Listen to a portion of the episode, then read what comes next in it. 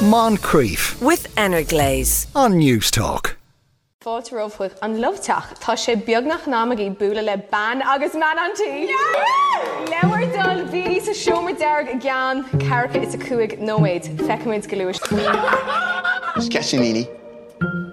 That means exci- exciting. Excited? It doesn't, does it? That's wrong. No, I don't know. Sketchy me. You're. Do you want some bacon sauce? No, I'm okay. Is there anybody in the letters? Am I ready to figure it out? I think dating is really hard at the moment. So what you'll see a lot is situationships. I don't have any shelf lines. If I want something, I'll go and get it. I will literally walk up to a fella and be like, "Are you single?" And that's it. I have a really bad thing of like turning myself off someone straight away and looking for the bad qualities, making things up in my own head like when they're not even a thing. Okay, it's time to couple up to fuckle up. Right, that's uh, Grá ar an Trá. That's uh, on tonight at 9 pm on Virgin Media 1. You can catch up on the Virgin Media player. James Dempsey uh, joins us once again. So, this is really different from the million other dating shows, other than the Kupla Fuckle that's in there. You know what? I, I never in my life have I been more convinced that somebody put those words together in the title and then worked out the entire format, like backwards from that. So this is a dating show with a twist, essentially. The twist is they wanted funding from the Broadcasting Authority of Ireland for uh, Irish language programming, and we're one of five to get uh, bilingual status, which means 30% of the show has to be in Irish. So we're Okay. definitely getting that. Yeah. And it is a, um, I mean, they're kind of billing it as Love Island in the Gaeltacht, right? So you have these five couples, uh, Laura and Loman, Kira and Donal, Megan and Sean, Saoirse and Femi, Michelle and Andrew, and then Talia and Zach, who only appeared right at the very end of the first episode. And they go and live in this house. I think it's in Waterford or Wexford, one of the W Fords anyway. Yeah. And there they are, uh, they get paired up romantically, quote unquote. And they, of the partnership, one is a Gaeilgeoir and one is not. And the whole point of the show is whichever couple learns the most Irish or whose Irish improves the most over a period of five one hour episodes, as judged by Gráinne Seoige, Right. will win, will walk away with 10,000 euros. Hmm. Now, all in, this is like, this is just tailor made for Irish television, right? You have a Love Island esque type silly show where Yeah. you have pairs of people that we all know, ostensibly pretending to fall in love, or maybe they do, right? I'll, I'll try and not be too cynical. And then you have the Irish language angle bit to it. And that bit is so poorly defined because, um, you know, okay, we get it, right? They have a Gaeilgeoir who does speak Kupla. Well, I mean, they're more than a Kupla, right?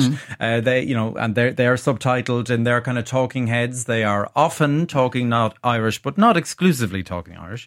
And their job is to help their partner learn more Irish. But the kind of me as a viewer um, and language teacher, I'm looking at this from a ped- pedagogical aspect. Going now, how exactly are they doing this, and how is it being assessed, and uh, what's the base mark uh, beginning for each of the non-Irish speakers? Because they do an exam yeah, right. Like you know, who's doing Lord Lavale, who's doing Ganal Lavale, etc. Right. So I'm a little. I, I have to admit, the more I watched it, the more confused I was by the Irish aspect of it because it seemed kind of just tacked on. Mm. Now, that said, I did enjoy the hour of it, right? It was like a really fun, silly throwaway hour and kind of perfect for summertime viewing when a show like Love Island is typically on.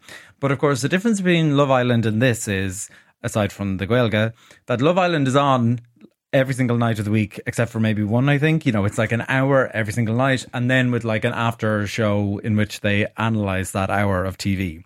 This is five one hour. Like when I saw that this was only on Monday nights, I was really surprised hmm. because I don't know if it'll have the legs to go for you know a month long like is this appointment viewing to tune in every monday night to see this Yeah. i don't know and the other thing about it, a, a kind of a couples dating show like this in general is you need the familiarity of the couple To build up, to yes, build of course, yeah. to understand the betrayal if it happens better or the kinship or whatever i don't know the the lovey-doveyness as that kind of sprouts right like you need the kind of uh, regular contact with them right so the more i watch it the more like even when i was writing up my notes for this i was sort of thinking in my head who actually is that person coupled up with? Who's that person coupled up with? Because we only got one episode so far, four more to go.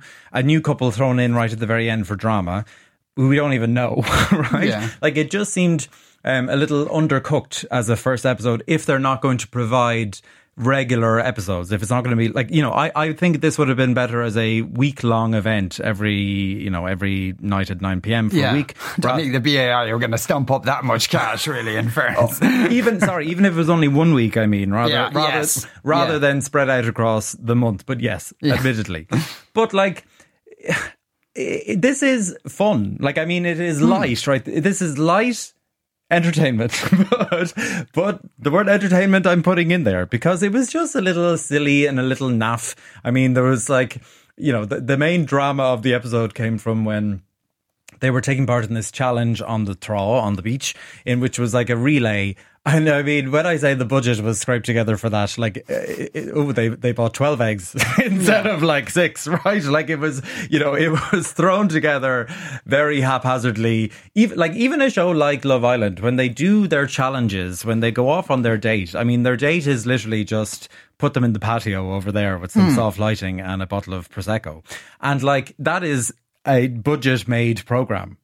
And this is a micro budget made romantic program with the Irish angle thrown in. And I don't know, maybe I'll eat my words, right? Maybe by the end of it, it'll be an absolute triumph and I will be totally wrong. But for me, it was just a little underdeveloped, underdeveloped and I, I, I was left wanting a, an awful lot more. Yeah, is there any jeopardy in it? Can you know the assign are, are couples assigned to each other? Maybe they could chip off with somebody else, or, or you know. So all we know so far is that Gráinne Seoige, by way of the producers, assigned the couples together, right? Mm-hmm. And even for that purpose, I mean, I'm like reluctant to get called out here being like, you know, liberalism gone mad. But I actually thought they could have put in a gay couple for that purpose because they were already paired off right from the very beginning. Right. Now, maybe there will be opportunities further down the li- line to quote unquote partner swap, shall we say, right? Okay. But but as it currently is, like the bang of Rose of Tralee escort energy that was off everyone in this show, I just thought was like, yeah, that's what this is made for, right?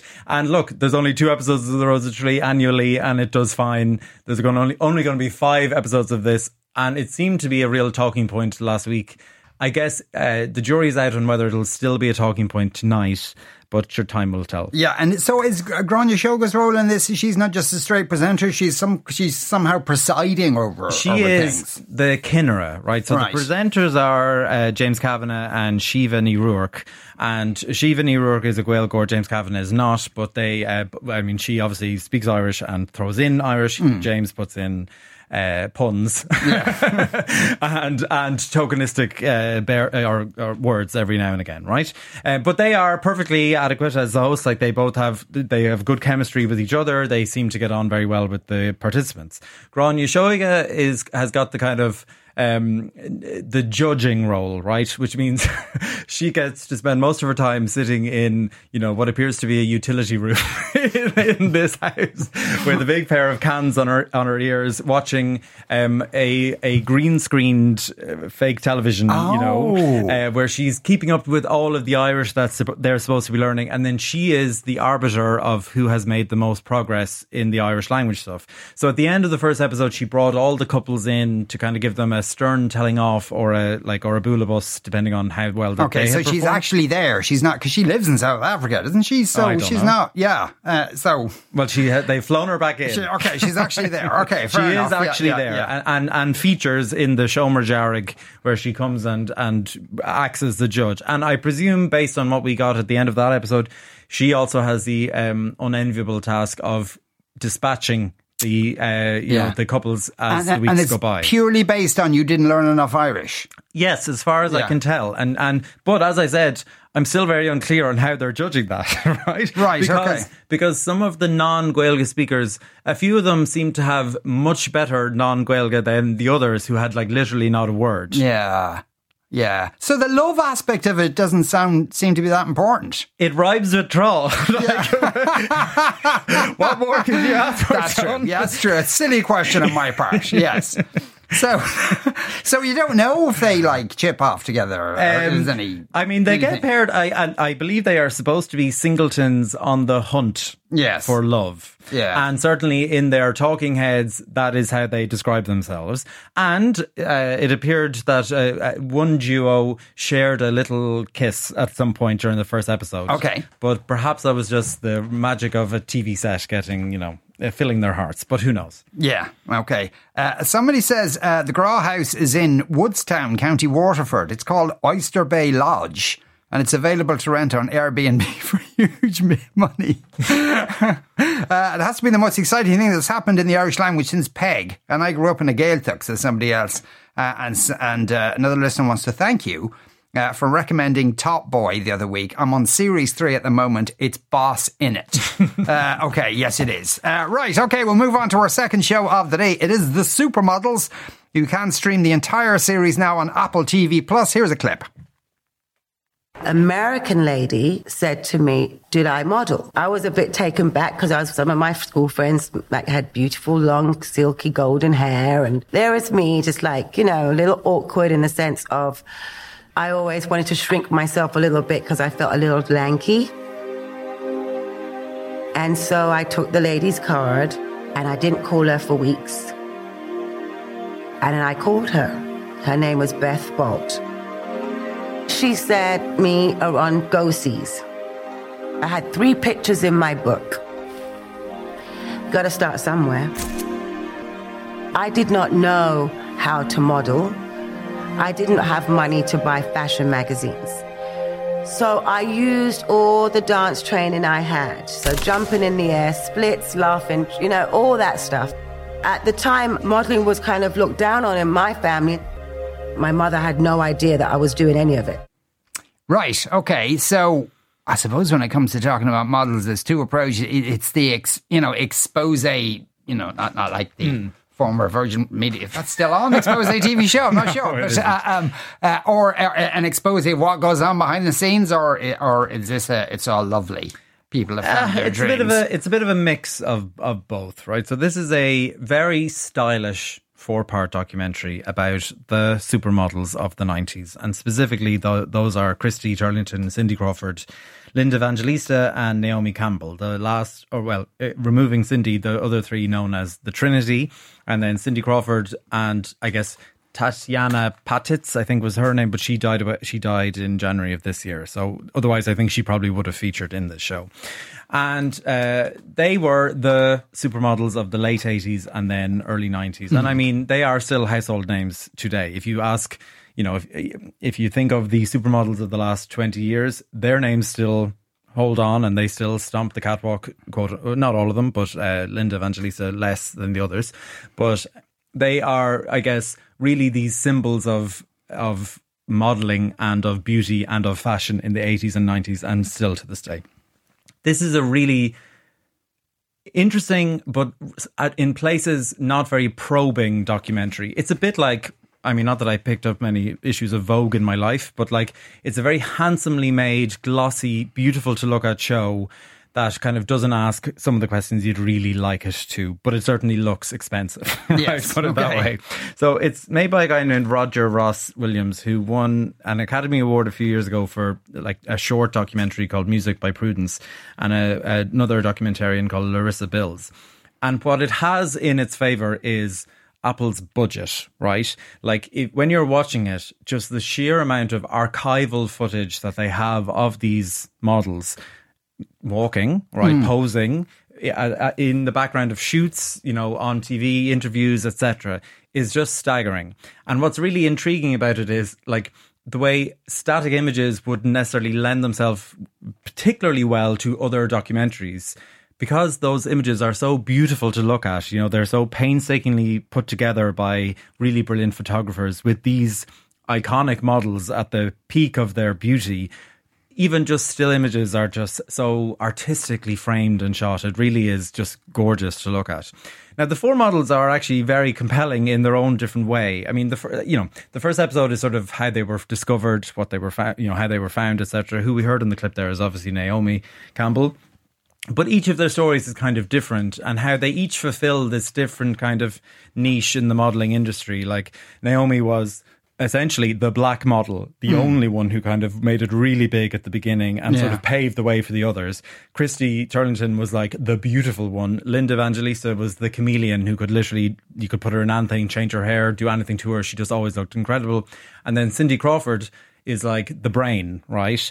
And like she's even her one is really intriguing. Like I never realized that you know she was offered like a a, a scholarship to study like engineering or something at a very prestigious American university. She was like in the honor system. She was like an absolute really brilliant hmm. academic student who also is just beautiful at the same time. And you know there there's just all the little tidbits you learn about them, like her very famous mole. Would they remove it? Would they not? How how they decide to do this? They make a big deal of like cutting their hair and deciding their look, etc., etc. We learn about their checkered past with like abusive spouses, about how um, agents did them wrong, about you know the Me Too movement, the reckoning, shall I say, Mm. of you know uh, of recent years of the modelling industry and how that all affected them. They talk about uh, you know the Ford modelling agency uh, in New York and how Mrs. Ford essentially made all her models live in her house, right? Okay. in a kind of like dormitory style thing, Yeah. and they would just go off and do something, and how.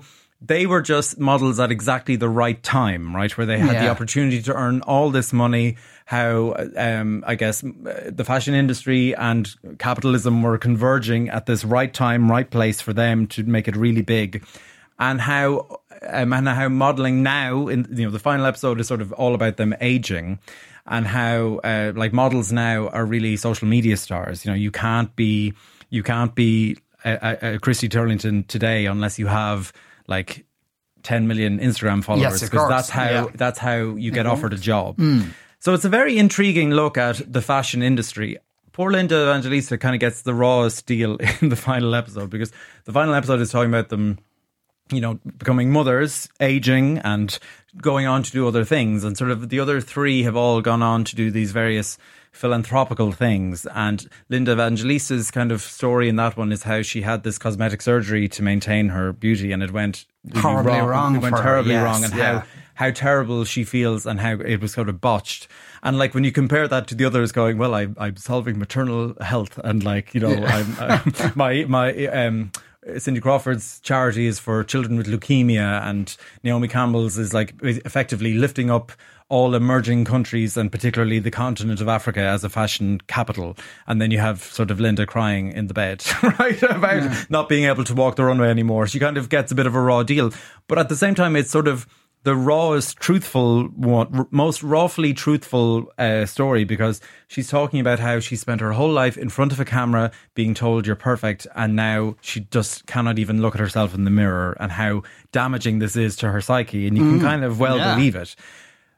Look, do they discuss, you know, uh, how th- there was huge pressure on them to be very thin? Not really in great detail. Do they talk about um, ways in which they, you know, perhaps didn't lead the most healthy lifestyles? No, that's kind of all glossed over. Yeah, But yeah. when I but when I say gloss over, this is like inch thick gloss because it just looks stunning. The whole thing is just so beautiful to look Mm. at, and the four of them sitting in like chairs, perfectly lit, talking about their lives, are very compelling to listen to. Yeah, well, but but it sounds like apart from Linda Evangelista's unfortunate Yeah. experience with the, with, with the surgery, like you know, I got discovered as a model. I had a great time. Thanks very much. Yeah. Um, Yeah. yeah. Uh, I think Des says I think I'd rather sit at a blindingly winking slot machine and lose a small fortune of an evening. Okay, that's not your only option. Uh, Kevin says I found the supermodel show was mostly vacuous and a large ego trip and doesn't feature any expose only on themselves. By the way, James is in luck. As RTE have Anagiri with Love on the Farm at 9.30 with someone looking for two donkeys and others with plenty of road frontage. So uh, that's, uh, that's appointment to view uh, television, I would have thought. Right, we'll move on to our uh, third show of the day. It is an RTE1 show. It's Obituary. It's on Tuesdays at 9.15 on RTE1 or of course you can catch up on the RTE player. Here's a clip. Circulation is down. I'm having to combine farming with fashion. Perhaps you could combine birth notices with obituaries. Cut out the middleman. Look, you'll get 200 an obit. No regular salary. We'll review it down the line. Huey. On average, one person dies every 10 days in this town. Sometimes I've waited weeks. Isn't that a good thing? Not when I'm supporting my father. Chin up. At least you're still a reporter. You're not stuck in here like me, massaging ulcer inducing spreadsheets. But how will I live? I don't know. Maybe you should start killing people. Maybe I can start with you. Maybe I can start with you.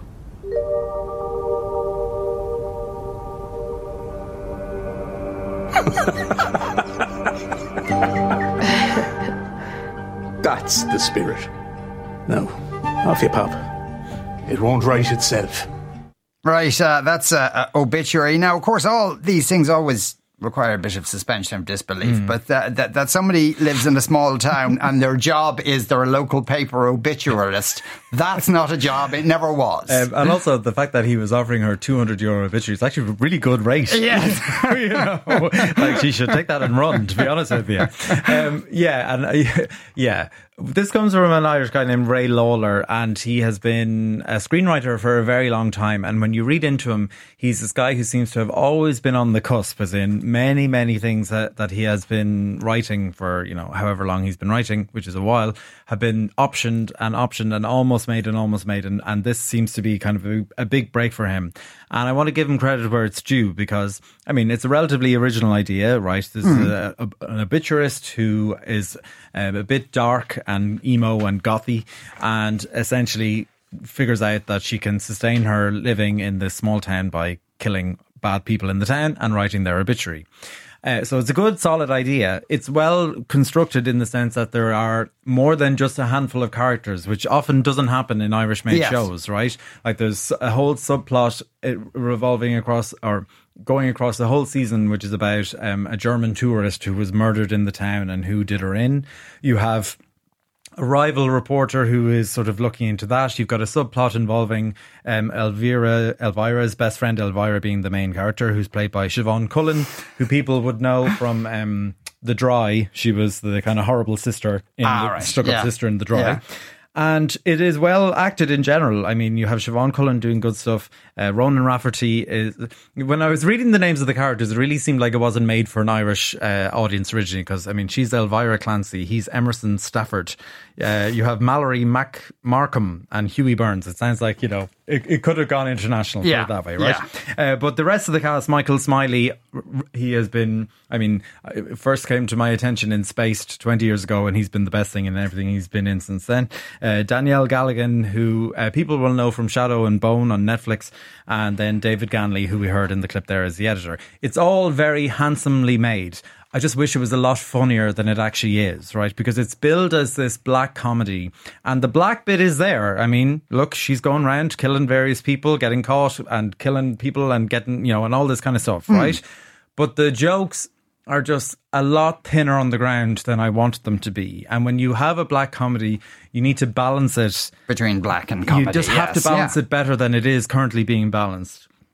But I do admire it as like being an, an ambitious original production, and I don't want to come down and say people shouldn't watch it. People might find it funnier than I did. The other thing that I kind of thought was remarkable about it was like it has a very you know it has uh, it, it shares some DNA, shall we say, with Dexter, right? The Hmm, kind of yeah. you know the the Michael C. Hall uh, murderous guy. And in that show, you had lots of narration that was tongue in cheek. And here we get an awful lot of narration as well. So it is similar in tone and also just in style to that show because it's about, a, you know, that was about a serial killer who was uh, meeting his murderous quota by killing off baddies. And here we have a woman who has a murderous bent and needs to earn some rent and is killing off the less likable people in the town, shall Hmm. we say, right? So there's a lot of a lot in common there. But that show understood much, much better how to wring the comedy out of it than this. This is just, you know, Yeah. Where are the laughs? yeah, but this is only the start. You never know. It might, it might find its fate as, as it goes along. And interesting that perhaps RTE are making things with a view specifically to selling them abroad. Absolutely, because this is sold to Hulu as well. So this is going to go, you know, this is going to go around the world. Yeah, okay. Uh, that, those three shows today are Gra on Tra. Uh, that's tonight at 9 pm on Virgin Media 1 or on the Virgin Media Play. The Supermodels, you can stream the entire series on Apple TV Plus or Obituary. That's on Tuesdays at 10.15pm on RTE1, or you can uh, watch the whole series now on the RTE player. James Dempsey, thanks a million. You are listening to the Moncrieff Show on Newstalk. Moncrieff, weekdays at 2 p.m. With Energlaze on Newstalk.